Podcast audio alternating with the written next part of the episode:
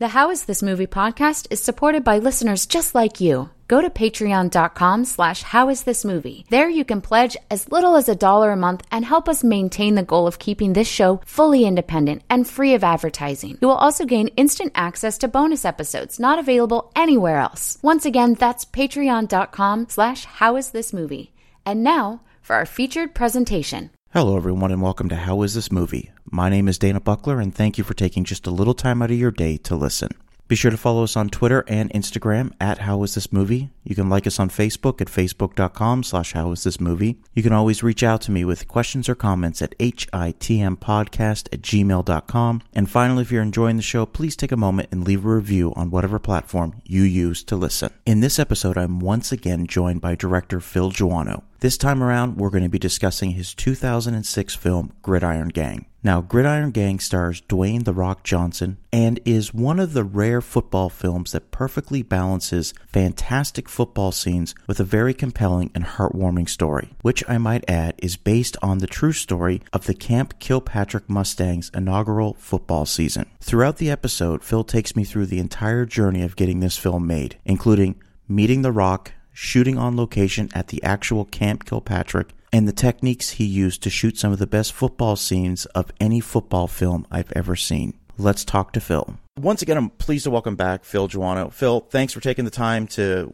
join me again on How Is This Movie. Today's discussion is going to be about your 2006 film Gridiron Gang. I think one of the better football films that have been made, but we're going to get to that discussion a little later on. I guess the first question naturally is how did you get involved with this project? Well, uh, the producer, Neil Moritz, came to me with the script. Neil, many of you would know his, you know, extremely popular Fast and Furious series um, that he's produced from the very beginning. And, and Neil and I had been talking about making a movie together for quite a while. Um, and, but just nothing had ever been, had ever really clicked. And he sent me a Gridiron Gang. And you know, like you said, there have been and continue to be a lot of football movies. And I love football. I think it's incredibly cinematic. Um, I love watching it. I, you know, have this NFL Sunday ticket. I would be embarrassed to tell you how many games I I uh, watch a week or weekend, and just really, I'm a huge NFL films fan, and I, you know, so I I always dreamt of making a football movie. In fact, even when I was in high school, I had a lot of friends who were on the football team. I was not on the football team, but it was. Uh, I um, took my Super 8 camera and I was on the sidelines even back in high school shooting football footage. And then I would show it to my buddies. I'd shoot, in, you know, had a little slow mo button on the Super 8 camera, and we we do try to do our own little NFL films with music and all that. So I had had kind of a dream of doing a football movie for for many years and had seen, you know, all of them. And I'm going to date myself going all the way back to North Dallas 40. We're talking about here. I mean, I I would if a football movie came out, I went and saw it. So I was predisposed to like the script, and I was really taken with with it because it. I thought it was much more than just a football movie. And really, you know, it's the story of these kids and this kind of father figure that comes along and tries to save them. You know, I mean, that's really the, the kind of through line of that movie. And yes, it involves saving them or attempting to save them or help them or teach them comes through football. But really, it's about you know a lot of kids without parents and a lot of kids who have been abandoned and kids who are on their own and and as a side note, funnily enough, and we could we'll get to this part of the story how it all played out in post production. But funnily enough, when we showed the movie, you know who responded to it at the end of the day the most? Women. And yes, in all our testing, it scored the highest with women. And when you can get a football movie set in a prison featuring gang members to work with, you know, for a female audience, something is going on that's deeper than you know what you would think on the surface. And and i think that was it was you know boys without moms boys without dads boys without family. And the gridiron gang became their family and sean porter became a father figure for them. And that's what really struck me was the heart at the center of this story. And then on top of it it had football. So you know, a lot of times football movies are about the football team or about the coach or about the drama of the football game or the football season, even, whereas, or, or the culture of football. Here, these kids didn't even know how to play football and weren't particularly good at it when, you know, particularly when they, when they started out. So, so it really, to me, was about the characters and about their journey. And that's really what I'm always trying to look for in my films is, you know, are interesting characters. And I think we've talked about that, you know, that, that character driven narratives are what attract me uh, to stories and, and film. And so it wasn't just the football action that got me into it. And so right away, when I read it, I immediately uh, called Neil back. I read it the weekend he sent it to me and said, I'd, I'd love to get involved. So what happens next? What happened? Well, so you tell me you want to get know, involved. Are, are, any is anyone attached to the film at this point? No, no, not well. There were rumors that that Dwayne Johnson might might be interested, but he was not attached you know, he said, "Look, I'm trying to get Dwayne Johnson to do this," and I had been a fan of of Dwayne's since I actually it was really funny. I saw Dwayne on his first appearance on Saturday Night Live, and this was even before I think the Scorpion King. I mean, I think this was very early on. In fact, I know it was because they had sent me the script of the Scorpion King, and I I he happened to be on Saturday Night Live, and I watched it um, I ended up not getting involved in Scorpion King, but uh, for some obvious reasons. And um, but I was like, wow, this guy. And I remember saying uh, to my then girlfriend, now wife, I said, this guy is the next Bruce Willis. This guy, he's funny, he's tough, he's charming, he he's good with the quip.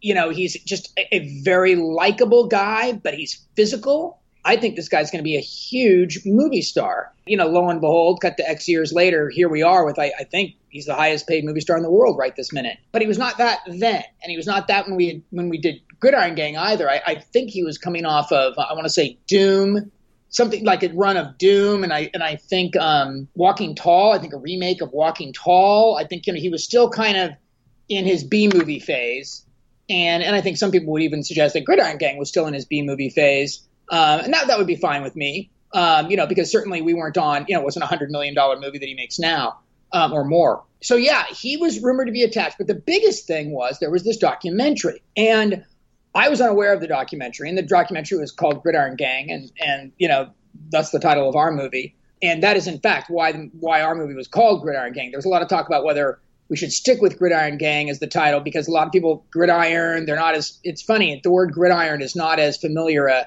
term to non, you know, kind of uh, dedicated football fans. It's you know, it's not necessarily a layman's term, really. We talked about other titles, but there was a a uh, you know, there was kind of a commitment that had been made that it was going to be called the same thing as as the documentary. So we that's where we landed on Gridiron Gang. The documentary was was made at Camp Kilpatrick, the place where we ended up shooting the film the the actual juvenile detention center uh, where the story took place is is where the documentary was set and where our film was set. And it, and it, so we were shooting in the end. I watched this documentary and then we ended up filming in the exact same rooms on the same dusty football field and you know the same kind of barracks they had for the kids um, the, that, that the documentary took place. It was it was quite strange uh, to be to be kind of literally replicating you know the documentary narrative. And, and the documentary was also very moving and and uh, you know told the story of these kids and sean Porter and uh, and and that season. Quite a few of the events uh, that took place in the documentary or in, in at the actual uh, camp or in or in the film. And so then the documentary really locked me in and got me even more excited. And it was a great device to show people to get them you know to see the kind of heart that the film could hopefully have. For those that don't know, the documentary, what what time period are we talking about? As far as like when when the when the, the this this uh, lack for lack for a better word, magical season took place. Like, is this the yeah. early '90s? No, I, I think it was. Gosh, you know, it's been such a long time. I want to say, yeah, I do want to say it was early '90s. Let's see, 1993. It says here. So yeah, it was 1993 uh, oh, is their inaugural season of 1990 is what they, is what they filmed, and then 1993 was when I guess you know it finally got released on uh, I think it was on a local television station here. So yeah, they tracked the 1990 and it was their inaugural first season, just like in our story. It was the year that Sean Porter convinced them to use football to bring these kids together. Can we talk a little bit about what Camp Kilpatrick is for those maybe that haven't seen Gridiron Gang yet? If a juvenile, you know, uh, 17 and under, is, you know, convicted of a crime, of course, rather than sending them to, I guess you would call it adult prison or the penitentiary or uh, a county jail or wherever they might incarcerate them, they send them to these, you know, what they call juvenile detention centers, or basically a jail for kids. It ranges from about, I want to say 13 year old, 13 to 17. It's all boys, and Kilpatrick was all boys, of course. They basically can be sent in there, you know, anywhere from six months to two years, or, or maybe even longer. I'm not really sure what the maximum sentencing is, but these days. But yeah, so, you know, it's a lot of 15, 16 year old kids who have been busted for various crimes. And, and this is these are kids who aren't, as you hear in the, the press all the time, tried as an adult. So you're not really looking at murderers. You know, you're looking at kids that got busted for drugs or got busted for theft or maybe robbery, or, you know, they're usually not super violent offenders, gang stuff, you know, gang related incidents, you know, things like that. But generally speaking, you know, you're you're you're not dealing with the harshest psychotic types because they do get tend to get tried as adults and sent to more maximum security facilities for their age group. Um, this is, you know, meant to, it, it's really meant to rehabilitate them. They have to go to class. They go to, you know, they take classes. It's technically a, a certified high school, which most people don't know because you can't take a kid out of circulation and just say, well, you're not going to get an education, which is kind of interesting. So, so you, you know, they're in prison, but they go to classes every day. And, and because they have to continue you know, so say you go in at 14 and you go out at 16, you're supposed to have been caught up to re-enter high school as a 16 year old. Unfortunately, you know, the recidivism is, you know, 75% of these kids end up going back to jail as adults. They're, they're either dead or go back to jail. 75%. But with the group that played football for Sean Porter, it exact it flopped uh, exactly to 25% of his kids went back to jail versus 75 who made it back out in the world as adults. So it was a it was and is a hugely successful program. Okay. And and uh, he really did an amazing thing, and it spread. Other juvenile detention centers formed their own teams. They now they have, I think they do basketball, baseball, football, but he started with football. So they because he said, look, we're a high school. Why shouldn't we be able to play high schools? And once they got the other schools, just like in the film, to realize that it could be safe and that the kids weren't going to run off, which they didn't. They could really use sports, and in this, you know, again, the, the, the first step he took was was football to help teach respect and pride and discipline and and uh, a sense of accomplishment, which a lot of these kids have never really felt. So going back to the, the, the weekend that you read the script and then you let them know that you wanted to be on board. What happens next? In Hollywood, the classic step is then you go have a meeting with the producers and they make sure you're not out of your mind and make sure that you don't want to turn it into a musical comedy. you know, you're not, you, you don't suddenly want to turn, turn or, or, or on the flip side, a bloodbath where everyone's going to, you know, pull out guns at halftime and murder each other. So you, you know, they, they want to make sure you're not insane and, and that you're generally in sync. And listen, the script that Jeff Maguire wrote was pretty much ready to shoot. We he and I made some little tweaks, you know, added a thing here, subtracted a thing there. There were some studio notes, but I'd say 95% of that script was the script I read. Um, so it wasn't a big development process. So then you have the meeting with the producer, and then you have the meeting with the studio, and then you do the same thing where you prove to them that you're not insane. And I think one of the more surprising things about Hollywood that I've experienced, and I'm, and I'm sure most directors who, who join a project experience too, is that, um, for instance, I also direct commercials, and in commercials, you go through a, a pretty serious vetting of your ideas and what you're going to do, and you have to write down these treatments and do visual presentations and you know do follow-ups. And it's it's you know it, it's kind of several weeks of kind of pitching and then they do or don't give you the job. In movies you kind of do one hour meeting with the producer one hour meeting with the studio and then they decide. I know nowadays people are putting together, you know, kind of pitch packages of, of visuals and trailers and sizzle reels and all that kind of stuff. But in essence, that's usually for more effects driven work. You know, they meet you, they've made up their mind, and they give you the movie. It's and then it's it's yours to lose. So if they want you, you know what I mean. If you're if you're the guy they want, it's it's not. It happens fairly quickly. Um, and it's been that way on all the movies I've joined over the years. It was the same on Gridiron Gang. It was the same on Final Analysis. You have meeting with the producer, meeting with the studio, and they say yes or no, and and then you're together, you know, for a year or two, which is kind of kind of funny. Um, so no one really knows what they're getting into until you're much further down the road. But uh, we had a couple of meetings; those went great, and then the key meeting was with Dwayne. So they they convinced Dwayne to sit down with me and and Neil and we went and had a dinner and bonded immediately, you know, over my approach to the film, which was yes, it it has football in it, but it's not a football movie. In that, and even though that's what everyone's always going to call it, and we can talk about that later, it's always going to be labeled a football movie. It's going to fall into the football genre. That's both, you know, a blessing and a curse. A blessing for those that love football, and kind of a curse for those that aren't that interested, because then they're just not going to probably watch the film because they think it's a football movie. But really, it's a story of these kids. And it's the story of this guy who who does his best to to help them and you know get them to see the world and, and themselves in a different way. So he and I really connected on that. And you know, Dwayne had had some you know history of some uh, uh, shenanigans when he was younger, and he'd gotten in some trouble, and he knew this world and he knew what it was like to, to be cuffed and taken away.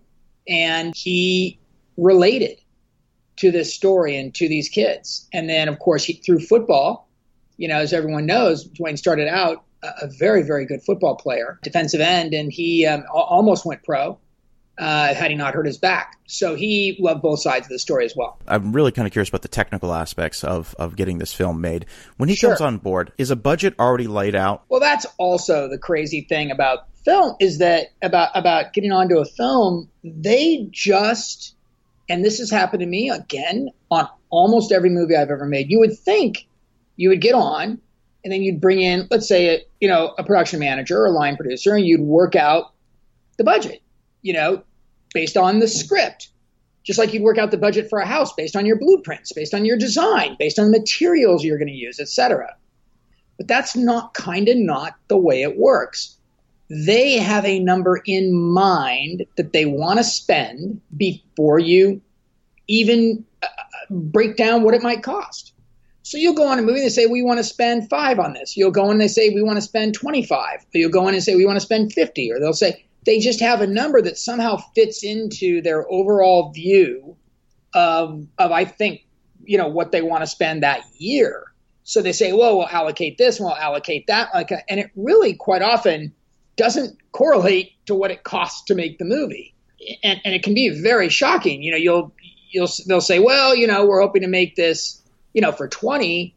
And you're thinking, this is a huge action movie um, this happened to me earlier this year on, on a spy kind of action spy thriller, and it was like a Bourne film.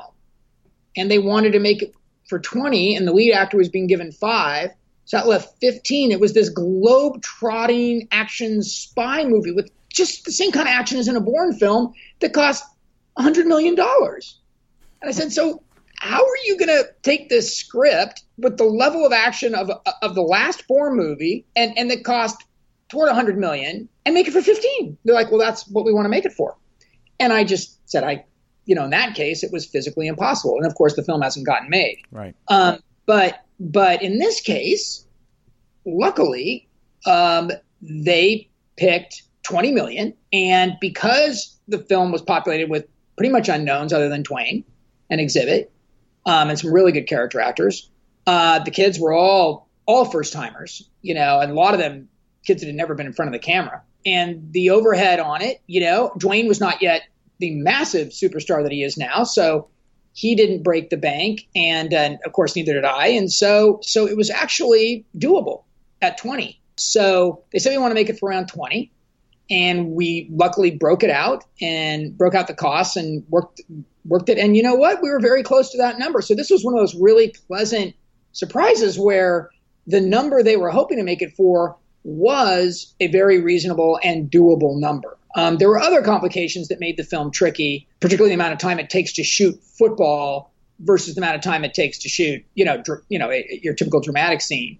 Um, that became complicated in the schedule and the shooting of the movie, very much so. But the actual money was there to make the movie. So that was this was not a film where I had to really stretch in that regard. I felt it was a very supportive and doable thing. So that that aspect, the technical aspect of that worked out well. Whereas, I mean, I can't countless times I've gotten scripts and I thought, oh, this is interesting, and then I found out the number they wanted they had pulled out of a hat was absurd. Was the decision to always shoot at the camp? Was that always something you wanted to do, or was there some other locations that you had scouted? No, I, that's a great question because see, it was a huge thing for the movie because the camp, I really wanted to do it at the camp because the obviously the authenticity of it that was so important to me. I just didn't want to make the phony Hollywood version of a juvenile detention center. And you've seen them, you've seen them in movies, you've seen them in TV, and you kind of go, uh, I don't know about that, and and you know something just smacks of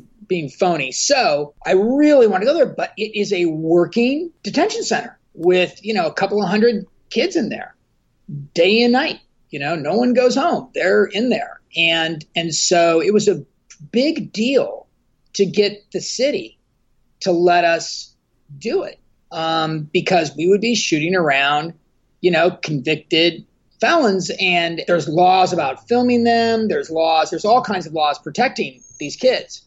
And and then they had to run the place. You know what i mean? So it took quite a lot of lobbying and finally the city council put it to a vote it was a vote in the city council here in los angeles and um, they passed it and it, and it really was you know lee stanley who had produced and directed the original documentary it was because of him that we got to shoot. It's because of him that we made the movie. I mean, he did he he told this story originally, and then um, you know Neil saw it and turned it into a script. But Lee, who was also one of our producers, of course, he he had a great relationship with the people at Can't Kill Kilpatrick, and he had a good relationship with the city, who had allowed him to film originally um, there, and gotten permission from all the kids, et cetera, and their families, or those that that had families to, to give permission, and um, and so he was really the reason he, he lobbied heavily and he got it through. And, and it, it, was actually to the point where if we hadn't got to go into Camp Kilpatrick, the movie might not have gotten made. Okay. Um, it came. It's funny the things they can get. They can they can block a film because the expense. Uh, there was no other facility we could move into that was empty at the time that even resembled what we needed, and the expense to build it was beyond the budget. So it would have put us over the top budgetarily had we not had the real place. But luckily, Lee uh, made it happen, and they were extremely helpful. I mean, it was tricky because every single day you had to pass through security. So every single crew member and all our equipment and everything had to go through, you know, prison security and then go back out through prison security on a daily basis. You know, we were bringing, I don't know, you know, 75 people into this camp every day and uh, so that slowed things down a little bit. That ate up about you know an hour or more out of my 12 hours a day. Um, but you know we made it work. Are any of the residents of Camp Kilpatrick uh, in the film at all, or did you? Are these all just first time actors? Tell me about the, the, the casting process. Yeah, we weren't allowed to um, film any of the kids in the camp. So if the if the kids were going across the field, you'll see them in the film kind of marching in these uh, these lines two by two that's real. That's what they do. They they march them from A to B, and you know from classroom to classroom, or or you know to various activities, um, to meals in these two by two lines. And if they were even marching across in the distance, we had to stop, wait, let them go through. Even if they're in the deep background, out of focus, had to wait. Couldn't even point the camera at them. So that was one of the the agreements uh, we had.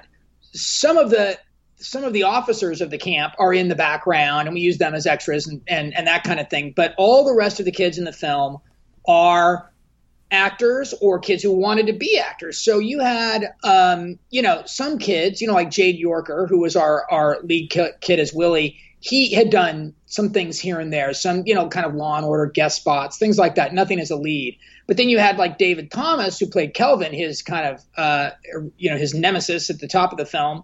Um, he had never done anything. Uh, Setu, the guy who played Junior, had never done anything. Uh, James Earl had never done anything. Um, you know, there were there were uh, t- many of the kids. I'd say about like eight out of ten of the lead kids had never done anything. I mean, on the first day, I I said, okay, guys, so here we go. You guys are going to all walk up. You're going to hit this mark and da da da da, and you'll stand on your spots. You know, you have these little tape marks for them to hit, and they all look at me and go, "What do you mean hit hit your marks? What is that? How does that work?" So these are kids who didn't even understand the idea of hitting their marks or what hitting a mark meant, which was really great because they were authentic and they were natural. I I felt, and they they really it was really funny because this kind of became their inaugural season, much like it was for the kids back in 1990, learning, you know, football. These kids were learning filmmaking and learning, uh, you know, to be a pro in front of the camera and what that took. And I'll tell you, I ended up being like Coach Porter a lot of the time, where I had to crack the whip on these kids. They're kids. They would get, you know, there were a ton of kids in this team, and they would run around and get unruly and go crazy and show up late or be screwing around. And you got to get every kid to get his helmet on. You got to get every kid to line up. You got to get every kid to, you know what I mean? And you're trying to get 40 of these kids to do it. And so, you know, um, uh, I ended up having to, it was good, you know, and, and they, they started calling me coach and, you know, that because I would get, uh, on them. I had to. I really had to, and and you know, not every day. I wouldn't do it every day, but some days I'd really have to stop them all and give him the kind of Coach Porter lecture, and Dwayne would be standing there cracking up, you know, because he's like, "Oh my God, you're playing me," you know, but with the actors. And I said, "I know it's so nuts. It really, it really was kind of real life imitating art. I guess it was real life imitated by art back to real life in in a circle." Uh, from the documentary, the film, and then onto the set. But they were great guys, and um, I had a really amazing experience. It was a very, very positive, upbeat, and, and, Dwayne deserves a lot of credit for that. He is just, and he's just like you see him. You know, the guy you see in social media, or the guy you see on TV, guy, that's him. That's him. There isn't a dark side. There isn't a grumbly, you know, mama. You know, there isn't a. That is not phony. That is him, and he is funny, and he is gracious, and he is dedicated, and he he is a wonderful guy. Just a ter- and, and I think this is what so many people love working with him. I think was why the audience relates to him because it's not he's not full of shit. He's the real deal, and uh, he loved the story. He loved it, and he and he really got into it. And he helped me with the kids. He helped inspire them. He helped get you know, and he'd get on them too. If he was doing a scene with them and they're screwing around, suddenly, boom, you know, Dwayne would let him have it, and he'd let him have it with some of his you know WWF you know uh, uh, trash talking and oh my god he would take some kids down. Woo! And it was and all the kids would laugh and the kids screwing around would be oh you know you just got taken down by the rock. And um, so it was uh, it was a really terrific you know very much a family was formed in the making of the film in the same way it was in in the actual story. Let's talk about the first first set piece. It was really sort of sets up the world that these these kids are living in. You know, um, mm because most of the film is, is is shot at the camp, and then you've got you know the football games that are that are played. Um, but there's there's that scene that happens at the beginning of the film involving a, a drive by shooting. A lot of these kids have been involved in in situations like that uh, in in the real story, and so you know we took our hero character, you, you know, um, and Willie, and and put him put him in the middle of that. We shot that in, you know, in East LA, and uh, uh, it was, uh, you know, that was just a, I see, I think it was just two days, and uh, from the, the walk and talk to the all the way through to the killing. Oh no, it was actually we shot that in one day. Yeah, we shot that whole sequence in one day. It was a crazy day. You know, it really was just to, to try to, you know, set the tone that not only you know were these kids being sent to essentially jail, of course, but they'd experienced loss and they'd ex- and and you know firsthand up close in you know right in front of their faces you know that the, the the kind of the the damage that had already been done to their psyches, to their souls before they enter, before they were incarcerated is really brutal. You know, there were kids when we were there that would get released. I'm not talking about the real prisoners, and they'd walk them out front, and no one would come to pick them up. Either they forgot, or didn't know, or couldn't get there, or didn't care. But either way, no one came. And they would then take those kids and have to put them back in for the night and track down a family member or child services to come get them because they're still minors. And so, you know, you're like, wow, you don't even have anyone to come pick you up when you get out. You know, you've been in here for a year, six months, eight months. And that was a very common story. So, you know, these kids enter already having been uh, through hell, uh, quite a few of them, and if not all. They're put in situations where they're told to retaliate.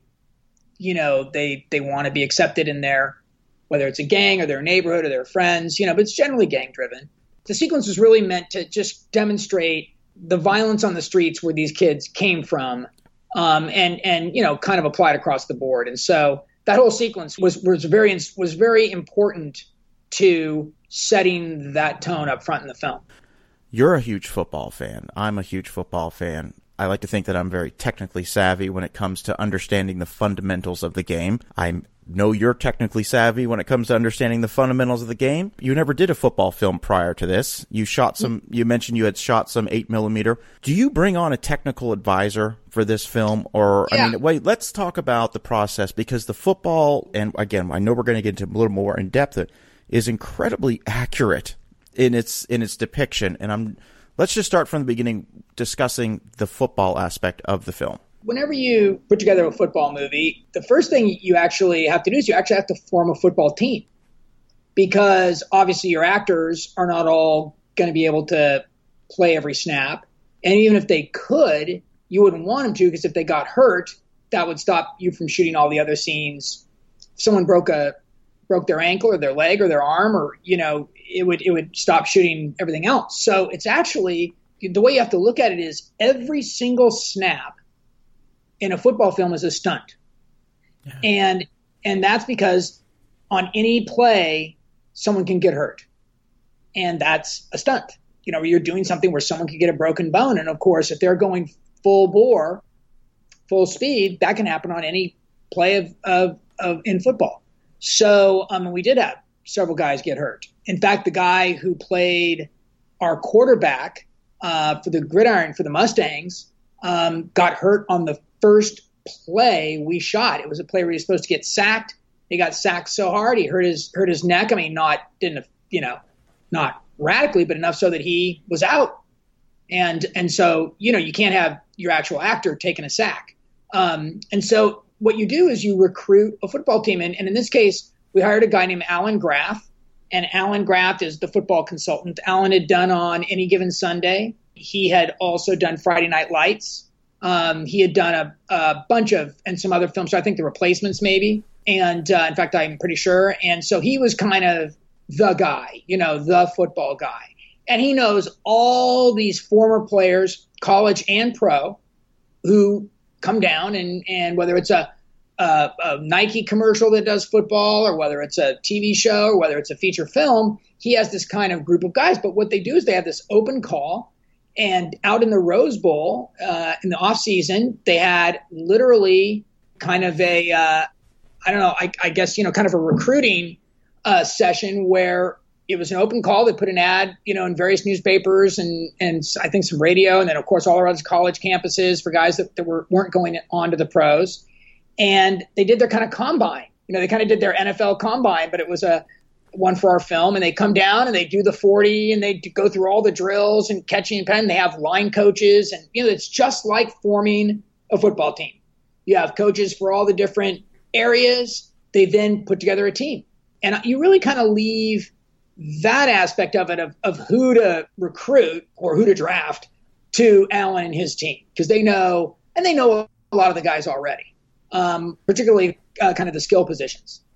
But then they kind of have to match him physically to who you've cast. You know, so he might have a great quarterback but that quarterback doesn't match, you know, my guy um, who, who is, is playing quarterback. So they really had to like uh, I guess it was yeah yeah it was Mo Leon was our quarterback, and you know so they had to find a guy that matched Leon, and they had to find a guy that would match you know Willie as a running back. So it was tricky because you had super talented guys, but then physically they just didn't look the same in the uniform.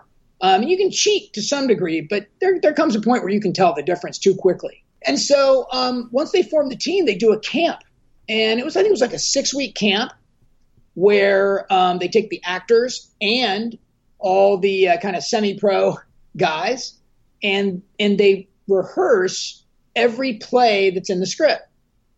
So they break down. I think we had something like 56 plays or something like that, and quite a few plays. And they ran those plays again and again every day. Um, and and so each side would know what was going to happen, but then they would also have to make it look like, even though they knew what was happening, like, you know, a guy would have to go for a diving tackle and miss, but not make it look like a fake diving tackle. You know, so they had to really try, but at the same time, the running back had to score. You know what I mean? So it was right. a, it was a very it's tricky because you're kind of playing full on, but the play has to work, but you can't see guys letting the play work. You know, it has to look like it organically worked to your eye but actually everyone on the field knows what's being called and everyone knows they're kind of you know it's like a giant dance number in a way um, not that i don't think the players would love to hear that that analogy but it but it is you know everyone has to do their thing and do it right. And and you'd be amazed how wrong it looks if they don't. Your eye just right away goes fake. Right away. You just go no linemen weren't blocking. That guy you know wasn't tackling. That throw would have been intercepted. That, you know, come on, that's no way. Like your brain the whole time, you have to use your football brain. And luckily I'd watched enough that that I could go, no, that just I don't buy it. I don't buy he made that catch. So you it's incredibly technical and slightly dangerous in the fact that, like I said, you can have your running. But We had a running back go down, we had a quarterback go down, we had linemen go down, and guys, you know, because you're you're playing. Remember this: what a football game lasts three hours. Yep. And I think it was I, I, saw a study one time that said the actual from hike to whistle is something like 12 or 13 minutes yep. On average per game. These guys were playing football 12 hours all day. So w- when we go to shoot the football, you shoot the football all day, sunrise to sunset. So they might run, you know, they're we're running plays again and again and again and again. You might run the same play five, six times to get it right. So they put together the camp, and that all gets to get that all rehearsed up. And then, like a lot of some of our actors had never played football at all. Oh my God, Danny, you should have seen some of these kids. You know, they did they had no idea how to throw or catch, or I mean, they literally were like the kids in the documentary. They didn't know which way was which. Um, they didn't know a guard from a tackle. They didn't know, you know what I mean? They, they didn't know what was going on. And so we had to really teach them up. And I was in, involved in that particularly with the actors, you know, to keep them motivated. Now, the thing that was really unusual about Gridiron Gang is on, say, for instance, both Friday Night Lights and on, on any given Sunday, all the football was shot second unit. So Allan took his guys, and he set up the cameras. And he was over there and he directed the second unit and coordinated the football.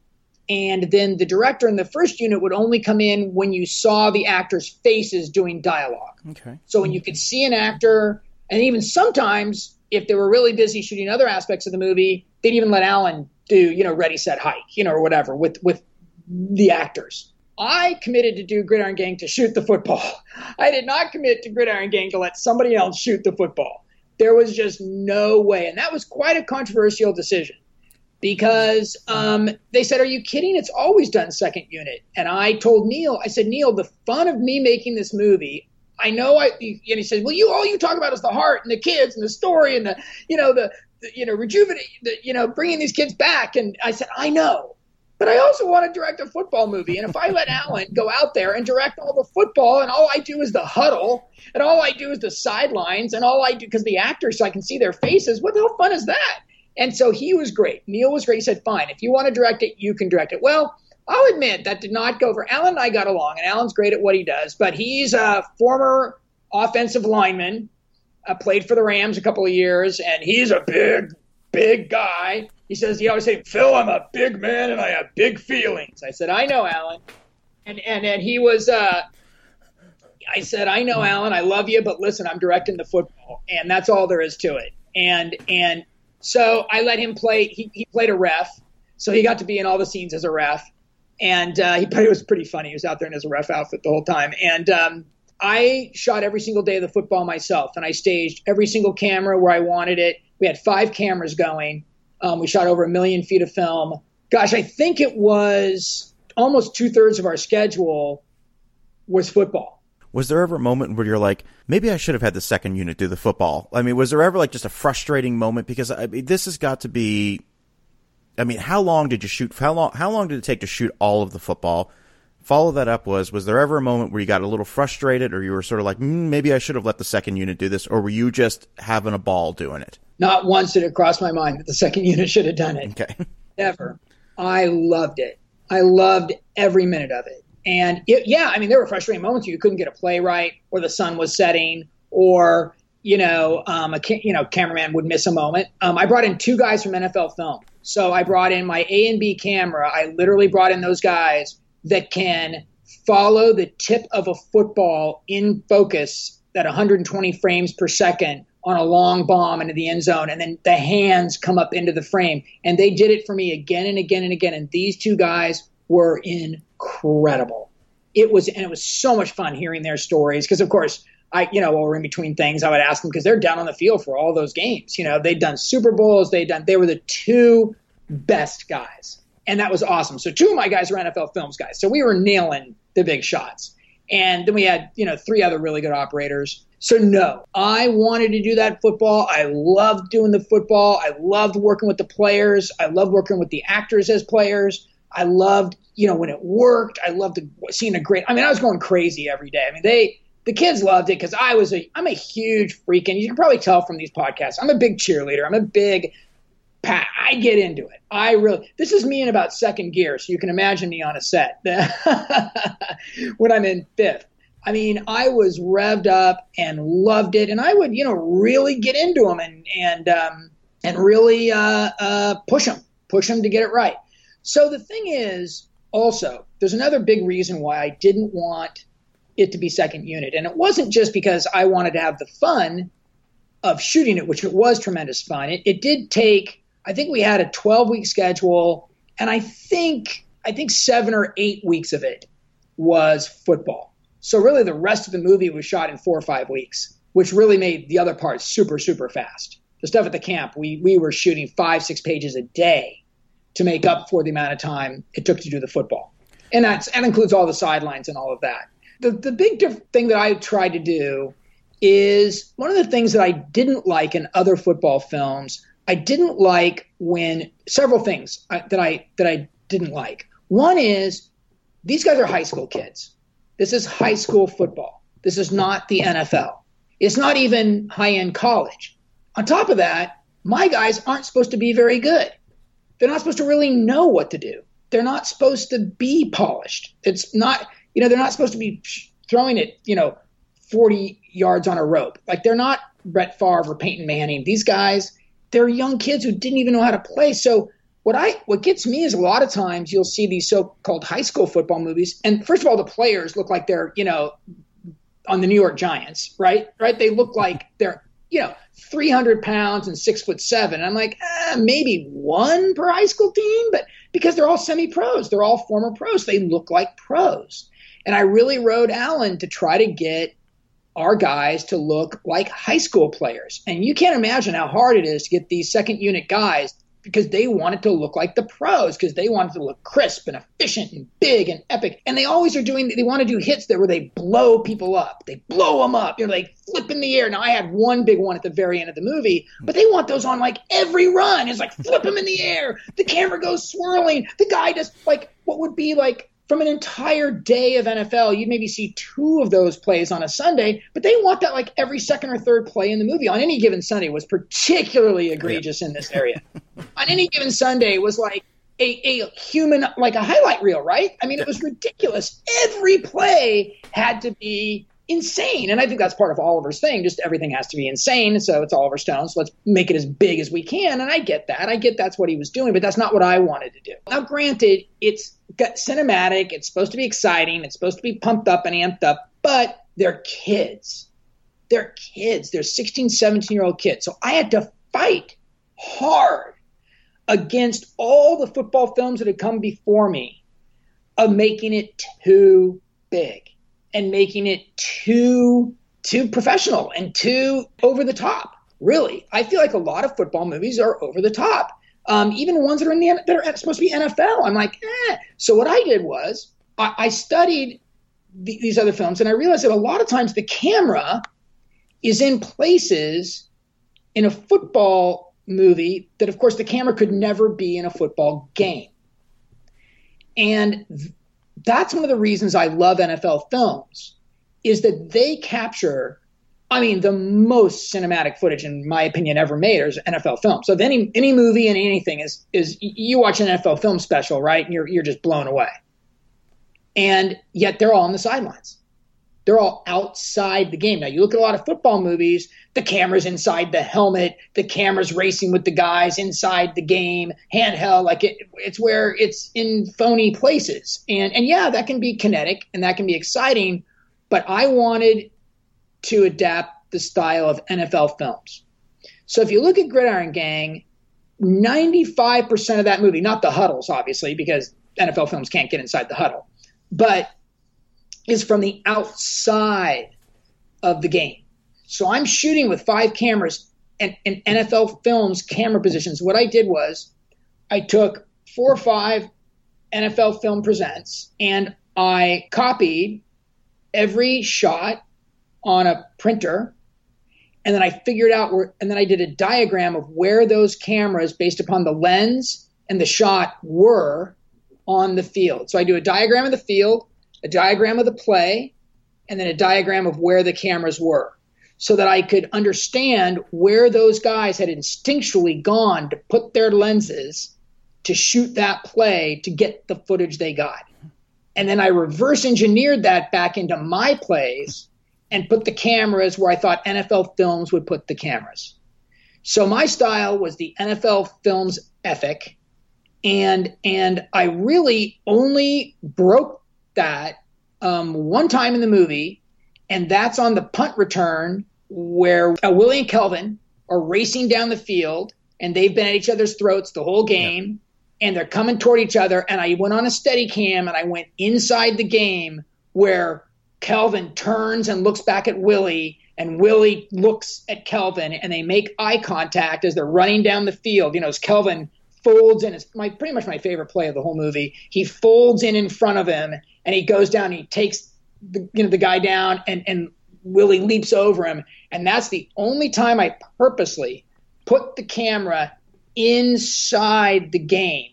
And I think there maybe have been one more time when he nails that linebacker who'd been taunting him the whole game, um, you know, racially taunting him he i think i put it also i haven't seen the movie in probably 10 years. I put the camera inside the game there. I put a close-up on willie and his pov at the guy before he nailed him. Right. so the two big personal moments where it wasn't football it was about the humanity between the two guys is what i needed to capture and i needed to show the audience.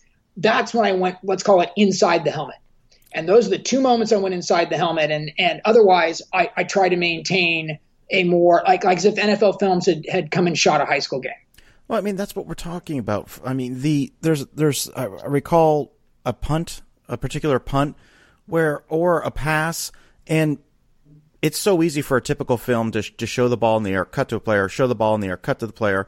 But what we're seeing is these long long uninterrupted shots of the balls going through the air and that is something that you just I mean you just don't really see and it makes the film it's to me what I found was there was never a moment where I didn't realize or understand what was happening in the game. And I think you made it very, I don't want to use the term cinematic, but NFL films is the best way to sort of look at that. I mean, that's what it was. I mean, there, there, there were scenes that I think would have been easy to just quickly cut and edit and go to this, go to this, but these sort of these long takes, and I was just, I was just blown away. That's just me saying that. I'm just like I was just blown away by some. Well, thank you, Danny. You noticed exactly. Well, I, I'm super appreciative because you got exactly my intent.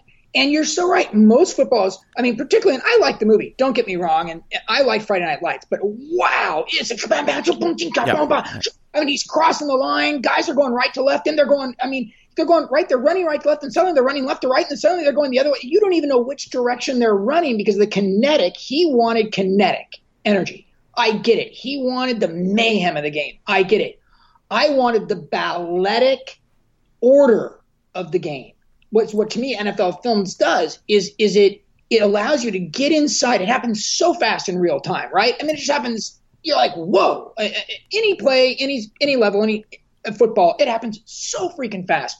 I even with my TiVo go back and rewatch plays in, that they've done in slow mode, so I can watch each player do something I'm interested in what they were doing because you got to watch 11 guys on, you know.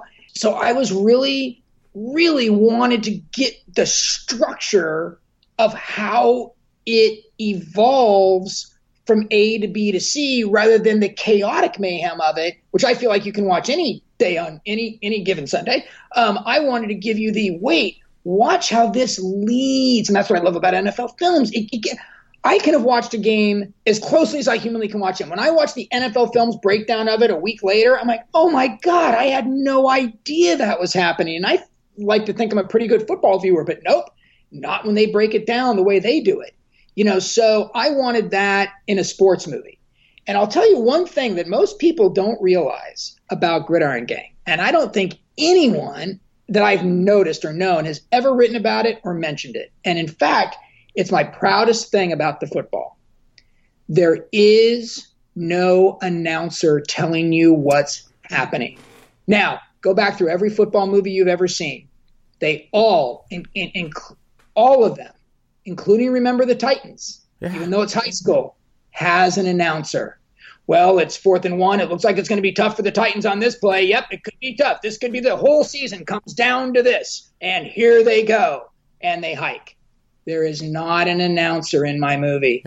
Everything you figure out about the play, about the importance of the play, down, distance, score, everything comes from what's happening on the field, from what the kids say, or from what Sean Porter, Dwayne says, or what someone might mumble in the stands, or what, or what, and this, and just you got to, or going to the fourth down marker and having the kids and say, "This is it, man. This is it. We got to make that yard. Come on, Willie, you got to make it. This is it. We're down." Like them talking. It's human beings in the game telling you the structure of the game and how it's about to play out no announcer. And I don't know, and I'm sure someone out there knows that there's been one, but I could not find a major studio football film that did not have an announcer dictating to you what was happening, but we didn't do it. You know, I've seen the film three times, and there literally that moment when you said that, I just threw my hands up. For those who are just listening, uh, I threw my hands up because uh, you're absolutely right. Like I'm looking, I mean, I just watched it yesterday. I'm like, no, there is no announcer. You're absolutely. So let me ask you this: Does that decision that come lightly to to, to do no. that? Oh no! And there were people. They were saying the producers in the studio are like, how can you not have an announcer? The announcer tells the audience the audience isn't going to understand. Phil, They're like, okay, we'll take it to a preview, and if they're confused by what's happening in football, we're going to put in an announcer. And I said, that's fine.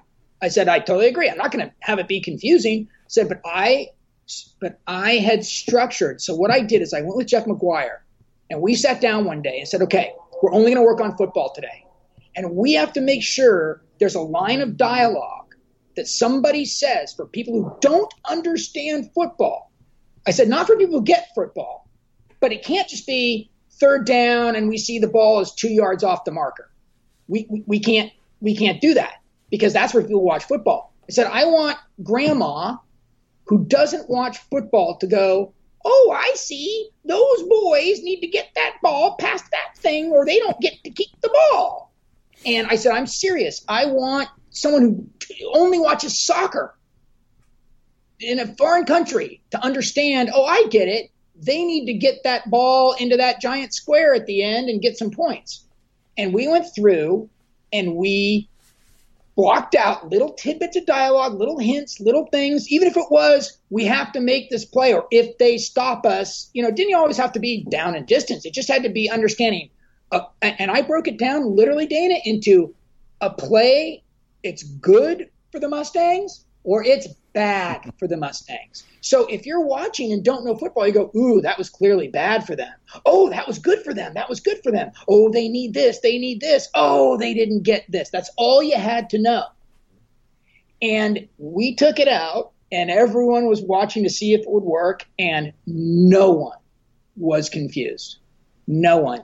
And I've had people say to me, I saw that movie. I don't like football. I don't understand football. I don't even know what the big deal is football. And I loved it. I was cheering. I was this. I was that. And I and I really believe it's because I allowed them to use their own minds, their own brains to figure out what was happening and get engaged and invested in what was happening with the characters instead of some faceless. I mean, there would never, you and I both know, be a radio announcer, a play by play announcer at this kind of high school football game. Frankly, no high school football game in my, you know, I grew up here in Southern California, ever had a play, but you had the guy that went first down, da da da. We didn't even do that. We did not have that. And, and, and we didn't have the guy going, you know, first down Mustangs that you get at a college game or whatever. But all these movies somehow cheat into them that it's such an important game. There's a radio announcer. Well, there wouldn't have been a radio, a play-by-play announcer at the first Mustang Mustang loss. There'd be no, there was no one in the stands. There were like seven people in the stands. How come there's going to be a play-by-play? It was such bullshit. The thought that there would have been a quote announcer telling you, well, the Mustangs have got it. Uh, they're really behind this time. Ralph, yes, I agree. Yeah, Bill, it's really looking bad for the Mustangs today. Like, and there's always two guys, right? Because they got to chit chat with each other. So anyway, we, uh, you know, what longest yard does it. They all, all of them do it. All of them, even the high school ones. Well, but anyway, let's not forget. let's not forget. Uh, Oliver Stone does it himself in any given Sunday. and there you have it. oh, so it was a it was it really was great. And they completely backed off because they literally one of the questions that they put on the cards you know at the end of these previews are you know were you ever confused by the football? You know did were you able to follow? They hammered it with these questions and the answers everyone followed. So that was actually uh, uh, uh, and no one has and i'm so nice about it. The reason i'm i i think that that i know it worked. No one ever noticed. Yeah that's yeah. And because yeah and because if you know, people were like, "I'm sorry, I was just confused. I wish someone you got there was no announcer. I didn't know what that was going on in the next play. I didn't know why it mattered." You know, and when you watch these films, and I studied them all, I really studied them. Uh, they use they fall back on the announcer for the drama and to let you know that what's about to happen. It's it's for all the marbles now. You know, like that's what announcers are for. But when you take that out of a game, I mean, imagine watching an NFL. I mean, they did it one time. They actually did air an NFL game one time without announcers on network TV just to see, you know, and people didn't like it. But, but I mean, you're just sitting there. If you're not paying close, close, close attention and you don't know the game, you're going to be confused, particularly because we don't show every play, right? We're jumping forward in time. All those scoreboard shots, all those shots of the clock, all those first down markers. And a lot of it was up to The Rock on the sidelines be like, okay, guys, we need three yards, three yards. You got to get it. You, he, so I did a whole day of just sidelines with Dwayne, just, just, and the kids, you know, excited. and the whole day was, I told him, I said, you're essentially my announcer. But as a coach, it would make sense. You're shouting to the guys what they need to do. You're shouting, we need to hold him. We need to stop him on this play. That's what coaches do. Or you tell the guy in the sidelines, all you need to do is get five yards. You know, that all those little beats were the beats Jeff and I put in to act as announcers, but no announcers. And, and so anyway, that was my little that was my little trick. And nobody noticed. You're right. I I'm, again, I'll admit, I, I didn't notice. And, nobody, not a single critic pointed out that that we had done it without announcers. It was kind of funny. The movie's two hours and five minutes long. The the the, the, mm. the cut of the film that I watched was two hours and five minutes long. You mentioned that you shot a a million feet of film on with the football.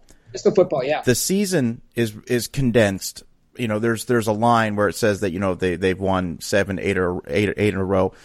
how, did you, how much how much did you have to cut out of the film? Like how much football was cut out? of I mean, what was your the first cut came in how long? Did like give me that the whole idea? Yeah, so the first cut the first cut uh, the editor Joel Na- uh, Joel Negron is fantastic, and he cut a very tight first cut, and uh, um, I think we were like you know two fifteen in our first cut, so we got like ten minutes out. There was a whole subplot, and really the biggest lift of the movie that there was a whole subplot that was lost, where there was a female teacher there that that was trying to you know uh, trying to teach the kids English and trying to get them and they're all goofing around and whatever and she you know um, had a little kind of minor love interest with Dwayne and it was the it was the you know frankly the studio made me put it in uh, so that there was a female aspect of the movie and that was not in the documentary and a love interest for The Rock that was kind of a mild someone he could talk to in between the games and stuff like that and uh, I just didn't think that it was going to work because I just thought that's a different movie. You know, that's just either you commit to that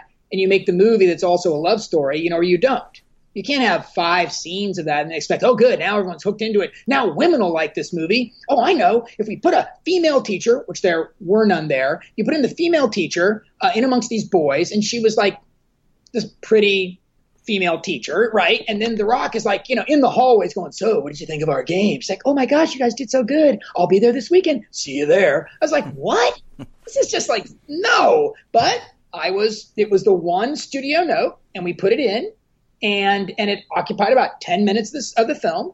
And uh, I knew the film was too long before I even showed it to the studio. I took it out, and I, Jeff, it was uh, let's just say it was not, it was written in such a way that taking it out was not difficult.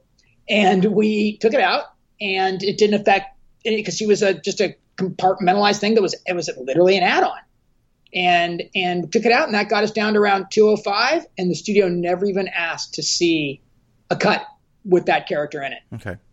Because they right away realized. So that got us down. And then football wise, I think I only took out, I want to say three plays oh. only three plays didn't make it. We had it was pretty tight. We really every play, you know, certainly each play could have been, had been could have been longer. You know, I mean, we had tons of footage to extend it and slow mo it, and you know, and I shot at all different frame rates and shutters, you know, angles and all that stuff. But um, yeah, we could have, you know, we, we tightened and tightened and tightened the football, no question, um, as as the cut progressed. But really, the biggest lift was that subplot with the teacher and then uh, I think like three plays went, and and you know tightening up. There was that montage in the middle um, that we tightened up, and um, that was pretty much it. It was a really clean. There were no reshoots. There was not a single shot done in post production, which is really kind of unheard of in today's. It, it just went together, and we we we went together and we took it out around. Gosh, I have to say honestly, I think after our first preview, we maybe cut one more minute, and that's the cut you saw. Um, and Joel just did a fantastic job, and and it was tight, and um, we showed it, uh, and and it scored. You know, you, you know they do these scores, you know, these test screenings. You know, you want to be if you're 80 and above, 75 above, 80 above, 80 above, you're really 80 percent like the movie. And we scored a 94 in our first screening. And like I said earlier in this conversation, the, the craziest thing was that women scored it the highest. And that really surprised the studio, which I I think is one of the reasons they never asked to put the teacher back in. Okay, so you know, and we we mentioned uh, last time we were on, we were talking about that that the previews and, and the and, yeah. and, and how the scorecard works. There's there's the the top and the bottom of the card. You want to be on the top part of the card there. Yeah, they call it top two boxes. It's excellent, very good, good, fair, poor. You want to be an excellent, very good. Now, I've all, I've always said, and I know it's I know it's a research thing, but I've always kind of cracked up at the thought: how many times do you leave a movie and say, wow, that was excellent. I mean, really, once a year, twice a year? I mean, excellent. Excellent to me is like The Godfather is excellent. You know what I mean? You know, One Over the Cuckoo's Nest is excellent. Um, but so to expect people to call your rough cut of your movie unmixed, unfinished, da da da, excellent, I'm like, wow, that's a tall order. Even very good, like leaving a movie and going, that was very good, as opposed to, you know, we leave most movies, we say, that was good. What'd you think, honey? It was good. It was good. I liked it. It was good. That gets you nowhere. That third box, good, that's a failure. So by achieving good, it ain't good enough. Let me ask you a question. I don't want to go too far off subject here, but yeah. but it is amazing. What do you think the mindset is of people that go to these preview screenings? It's kind of like, do they, in their mind, are they, I'm now a critic. I'm now making the tough decisions. I'm now, I mean, cause I, here, here I am. I'm a passionate movie lover. I've never been to one of these screenings. I've never been invited to one, uh, you know, and I feel like I could do a, I, you don't want me at a screening because I am far more forgiving, you know, to the to the to the filmmaker side of things because I understand yeah. that there are hundreds, if not thousands, of people involved in making a picture. So, what goes through the minds of in your estimation, what goes through the minds of the people that go to these previews, and do they still happen to this day? Oh yeah, absolutely. Oh, absolutely. They're probably happening this weekend, all all over the place, uh, particularly in Southern California. Um, every weekend, there's someone previewing something uh, around around year round here. I'd say half the audience is thinking, "Wow, this is awesome, free movie." Okay, so half of them couldn't kind of care less. They're like, I don't even know if half of them would. Here's the thing I always say is, would these people really even come to see this movie if they had to pay? And that's a big, di- right? If you're going to shell out 30 bucks, I mean, I think the ArcLight here is 16 bucks a pop. You're shell out 32 bucks for two people versus free. You know, your commitment to the movie is much different. So I'd say half the audience is just happy to be at a free movie, free popcorn, watch it, and you can tell because I read every card after it's over they have to handwrite in these cards. They, by the way they check them and by the way they write the notes, they're like, no, no, none, nothing, fine, not, didn't care, blah, blah. And you can just tell they're like, I'm here for a free movie. And that's about half.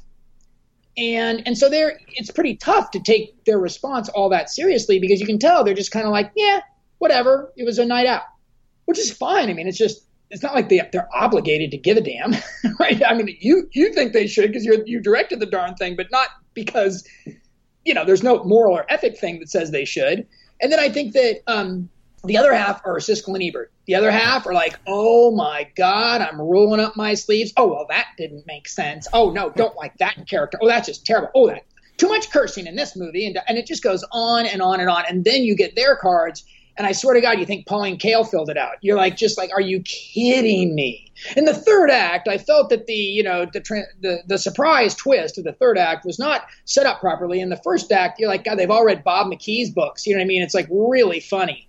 So they're very, very suspect. But I will say, and I hate to admit this, but in general, in my experience, the scores you get, because you usually do like three of them. They usually, you know, because they want to try to average it out, and they take them to different communities and different, you know, breakdowns of all these different, you know, marketing things. And they, so anyway, the overall score, if you take your three scores and, and you figure out the average, that's kind of the response to your movie.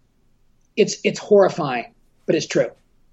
And and in general, you're like, you just, if there's something about it, they've worked it out over 50 years, however long they've been doing those cards, to where it's not that far off. And, you know, yes, I, you know, we all read about surprises. You know, we're like, oh, it tested so poorly and then it was a hit. That's kind of, man, that's not very often. That's an anomaly. The truth is, for the general public, do you know what I mean? Like if you take, you know, There Will Be Blood and you show it to the general public, I don't think it's probably going to score very well. No. You and I know it's a masterpiece, right? So I'm not talking about that. I'm talking about when you make an audience driven movie, when you make a movie that is meant to be for a general audience, because not all movies, and in fact, not all great movies are even remotely meant to be for general audience. But let's just say you make a general audience movie like Gridiron Gang was meant to be. It, um, it, it, it tends to follow what you get. And here was the disappointing irony of that Gridiron Gang did not follow uh, the cards, did not follow the test results because all of our test results were in the 90s. And when you score in the 90s, the way it's supposed to go is you have a hit movie. It's a hit. That's just you score in the 90s. It means it means all ages liked it. It means you know 25 and below liked it, 25 and above liked it. It means men and women liked it, and that's what happened. And it, our screenings were incredibly successful. I can't stand those screenings, and I actually enjoyed. I mean, they're cheering the movie, they're cheering the kids, they're crying when Willie's crying to Dwayne, and the, they're into it. And women, I couldn't believe it. Women crying. They didn't see it as a football movie. They saw it as a movie about kids. So here we are, and the movie's done in 2000, the end of 2005. We've tested it; it's gone well. And we originally were going to release it on Martin Luther King weekend, early early the following year. And that had been a really good weekend for other sports movies. And um, you know, it's a three day weekend, and you know, football football is kind of coming to an end, and so it was really going to be good.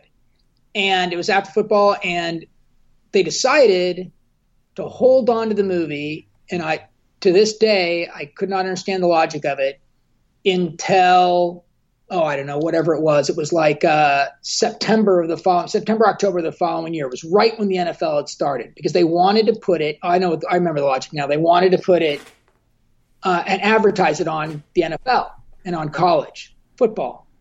And I said, well, here's the thing. First of all, Friday night, every high school kid that loves football is going to a football game. Exactly. Saturday, every college kid that loves football is going or watching co- college game. And Sunday, anyone who loves football is in all day and particularly Sunday night because that's always the best game.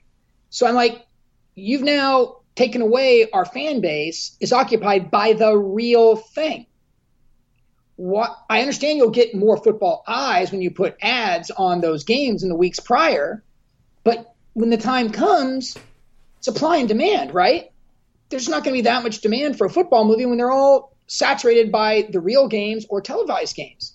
No, no, no, no, no. This is how we did. They'll come in. Look, we scored in the 90s. It's going to be great. And I said, well, and then there's also this other movie, you know, the uh, Invincible is coming out in August. And they go, yeah, well, you know, we will be far enough away from them, and da da da da, and we don't think that's going to be a hit, and da da da da. And I said, well, but that's you know, there's going to be a football movie eight weeks at least prior to us, seven, eight weeks prior to us. And then, and they're, they're going before football season starts. And then football season is only on. And then we're on. And I fought. And I was the lone voice fighting against that release. I said, Martin Luther King football's over. It's, it's like there'll be people still into it because we've just come off of it. And yet there's no football that week. I just said, come on, there's, this is the way to go. You guys were right the first time. But they held the movie. And sure enough, Invincible ended up being a hit. And I knew when we came out on the marquee in my local theater, my multiplex, Invincible and Gridiron Gang, side by side on the marquee.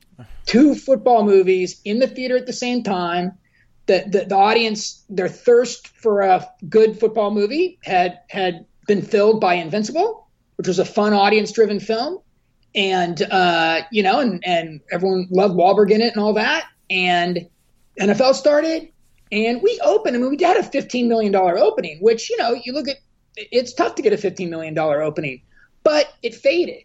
You know, so we did open number one and, and it was 15 million. And, and over the years, I've noticed a lot of films struggle to get the 15 million. So it's not like that was an embarrassment, but it didn't have legs when it should have at those numbers. At 90, word of mouth and thing. But guess what? Here we were in the middle of the NFL, in the middle of football season. And then lastly, what really hurt the movie too was in marketing, and it was very, very tough because when you when you summarize the movie, it's a football movie set in a prison about gang members.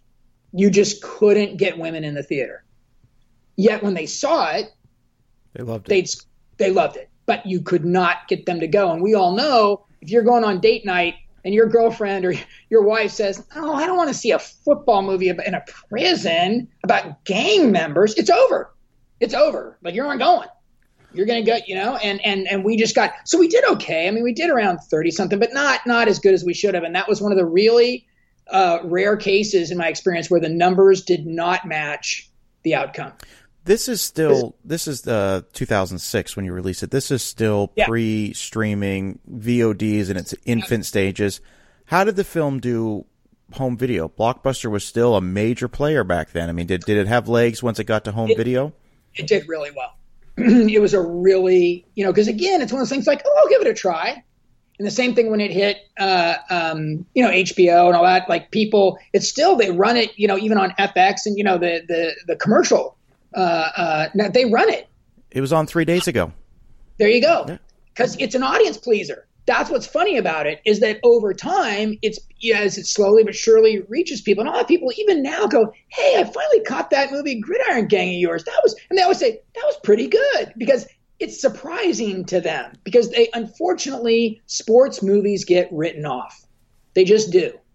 And and you know, yeah, every once in a while there'll be a Rocky, the original, I mean, you know, that'll that'll cut through. You know, that was nominated for Best Picture, one Best Picture, and I and I think that, you know, it you'll yes, every once in a while a sports movie will transcend the genre, but it's very very tough to break out of the genre. Uh, any sports movie. Well, that brings me to an interesting question for you. Speaking about football movies, sports movies transcending, you mentioned North Dallas 40. That's the Nick Nolte film, if I remember correctly. I mean, that's a sure, little that's right. bit, not, a little bit before my generation. I was, I was, a, I was a young teenager. I was a young sure. teenager. Go ahead. can, can, we talk a little bit about some of your favorite football films that that uh, you know ones that come to your come to mind right away? As far as let me say this, I am a huge fan of obviously Gridiron Gang. That's one of my was for, for the football, and that is outstanding. I find any given Sunday to be the football seems to be a little too kinetic, like we've talked about. Um, I just, like it's just over the top. You know, it, it, looks like wrestling. It's like it's like I don't know what's going on in that game. And the fact of the matter is that he couldn't get the NFL license. Just took me out of it. And I, I mean, just took me out of it. Me too. Those uniforms. I mean, listen, I don't know who did them, and I don't mean to be critical, but yikes! If you're a football fan, that was un, it was kind of just me too. Those uniforms and the whole, it was just it was ridiculous. And then how funny is it? Along comes ballers and they just say, "We don't care. We're going to do it anyway. Sue us." And the NFL goes, "Uh, okay," and doesn't do anything. So funny. You know, now that we're talking about it, what are the good football movies? Besides putting grid, putting gridiron, excuse me, putting gridiron gang aside, what are the good football movies? What are the good What are the good football movies that that sort of get the uh, the football action correct? Because now all of a sudden my mind is flooded with films like Varsity Blues, Necessary Roughness. Uh, the program, which I will debate endlessly with my friends, that I don't think is a very good football movie, but that's just me. And I don't want to get all super negative. Um, I always cry at the end of Rudy, but that's not really a football movie that's got about four minutes of football in it. Uh, your thoughts?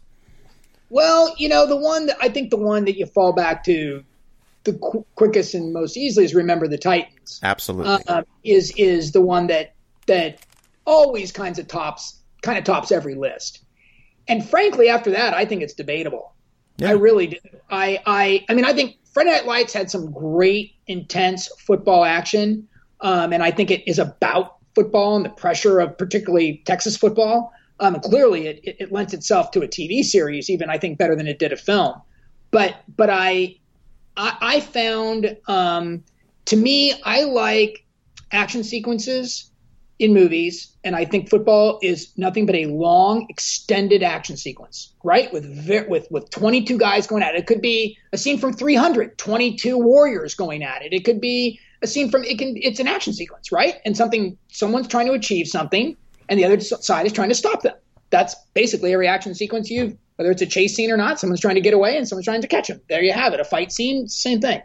I like filmmakers who design action sequences so I know where I am. I understand the geography. I understand who's trying to get to who. I understand who's trying to stop who. I understand if they get on that ledge, that's good. I understand if they jump off the ledge, it's bad. I understand. So that way, as every beat is playing out, I'm engaged as opposed to just being overwhelmed by sight and sound. That's the key. Yep. Now, unfortunately, filmmaking today has kind of gone to the Michael Bay school of overwhelm with sight and sound. So I don't know where I am. I don't know what's going on. I mean, I understand that's the bad guy. I understand that's the good guy. But after that, I don't know where they're standing. I don't understand who they're crushing. I don't understand what's falling. I don't understand. I just see it. I see the stuff falling. I see them crushed through, but I don't know what's good or bad or what. I mean, you know, I assume when a giant robot smashes through a building, it's not so hot for the people inside, but that's, I guess, not important. And I think that that you, but again, and so Friday Night Lights to me, and, and Pete likes the style. I mean, Pete likes the style of action that's extremely kinetic and extremely all over the map to where you're confused, kind of like the people are. And I think that kind of works in, in movies like The Kingdom. Like that was kind of like like in shootouts. That can be kind of interesting, you know. But I prefer like what Michael Mann did in Heat. When those guys come out of that bank, oh, yeah. I know where I am. I know where the cops are. I know they're the side of the street. I know where the guys are. Right in that sequence, which is incredible. You know, it's a kinetic, right? It's in your face, the sound, but you know where you are. You know where they're in the car. You know who's trying to stop them.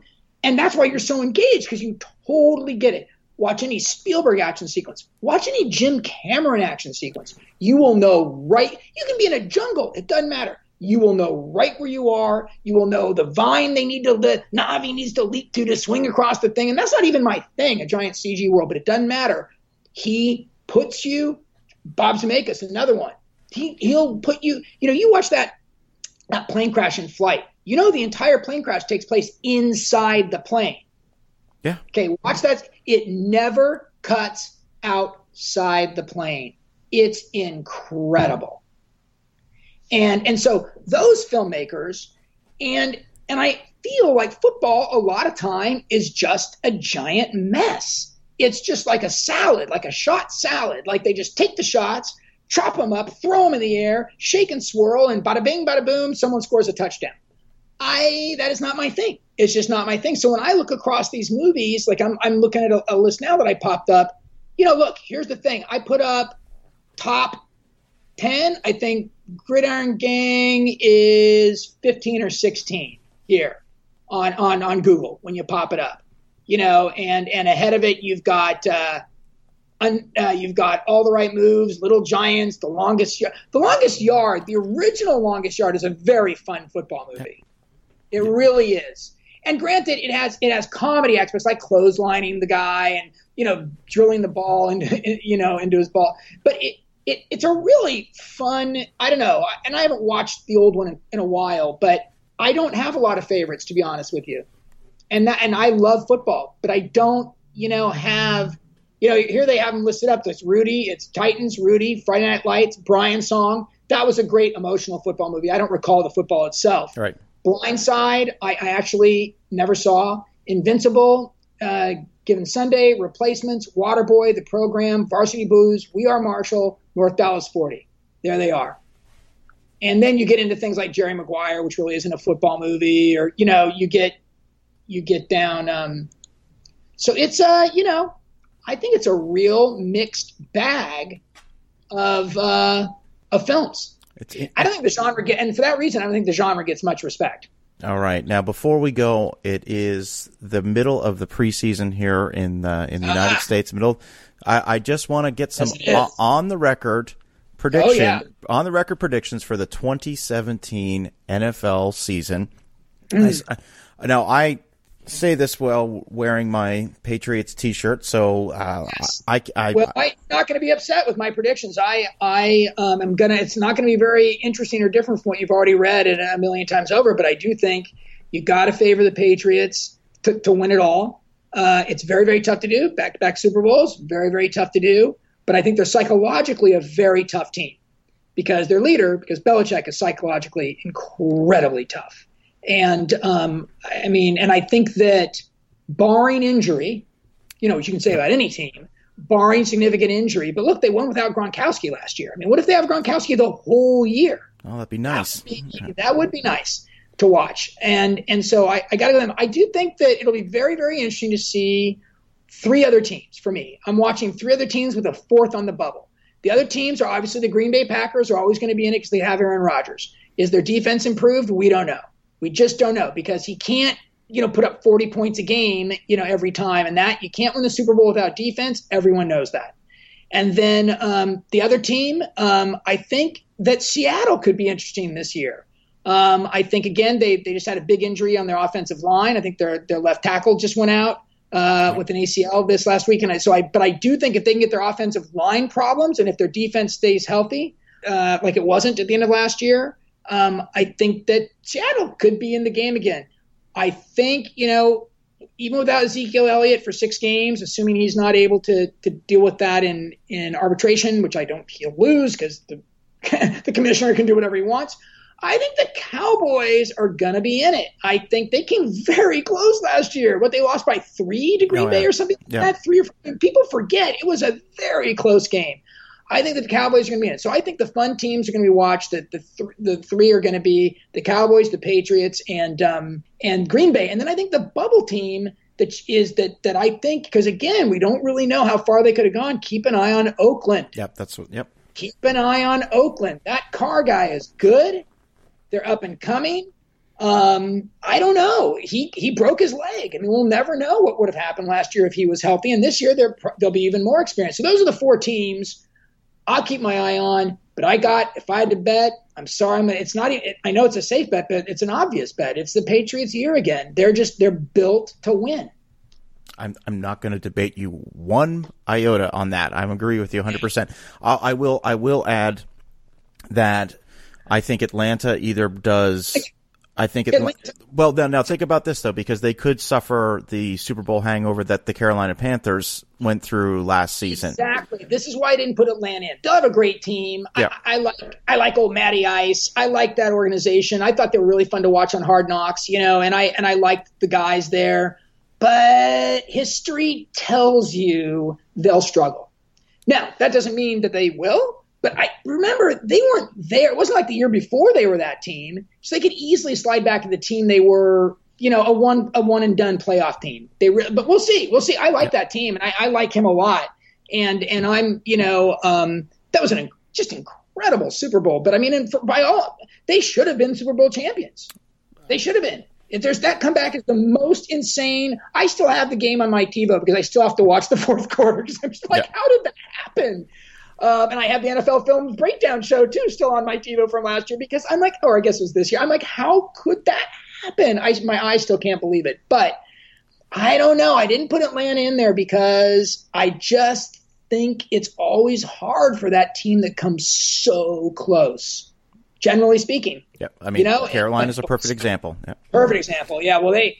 But I kind of feel like by halftime they had already had suffered the Super Bowl curse in that game. I just felt like they came out in the second half and looked defeated.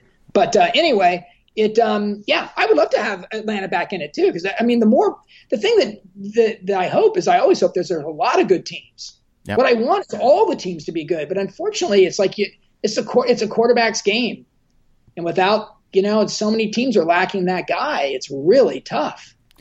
It's really tough. It definitely is going to be an exciting year. Uh, Phil, if people want to learn a little bit more about you, you've got a website. You want to give them the web address? I do. Yeah, it's uh, philjoanoudirector.com. And you can find all the trailers for my movies, all my, com- not all, but a bunch of my commercials, uh, the, some documentaries I made, age 7 and age 14 in America are both there. And in fact, the full length version of my movie, Nobody Has and Nobody Can Find, Entropy, is on there too. So, uh, anyway, um, it's yeah, there's a there's a bunch of different stuff if you want to check that out. All right, as always, thank you so much for being a guest on the show, and, and look forward to having you back really soon. Oh, thanks, Dana. I love it too. You're the best. It's really fun chatting. I could do it for hours. In fact, we've done it for a couple already. Absolutely.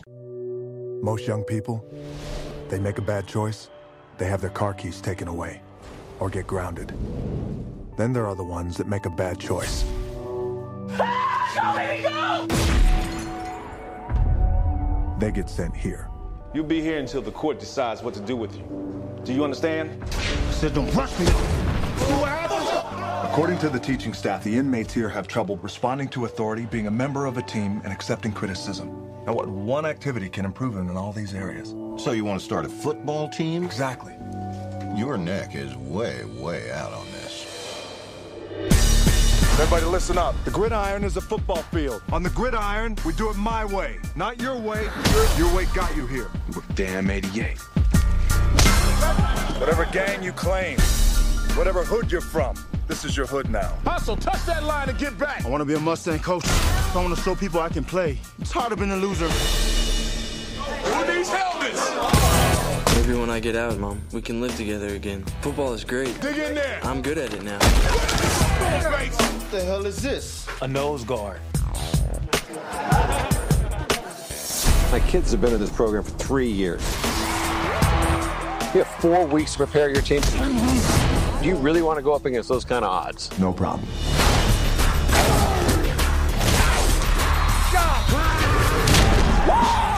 We wanted to create self-esteem, but it was just the opposite. They can't handle that kind of disappointment. Now it's time to see who has the heart. Now is the time to prove to yourselves and prove to everyone out there that even though you're locked up, you are somebody.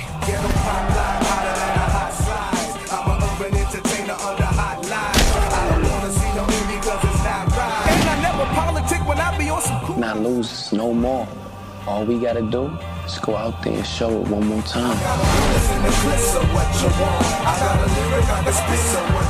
That's why we're here, because we care. Because the show ain't the money.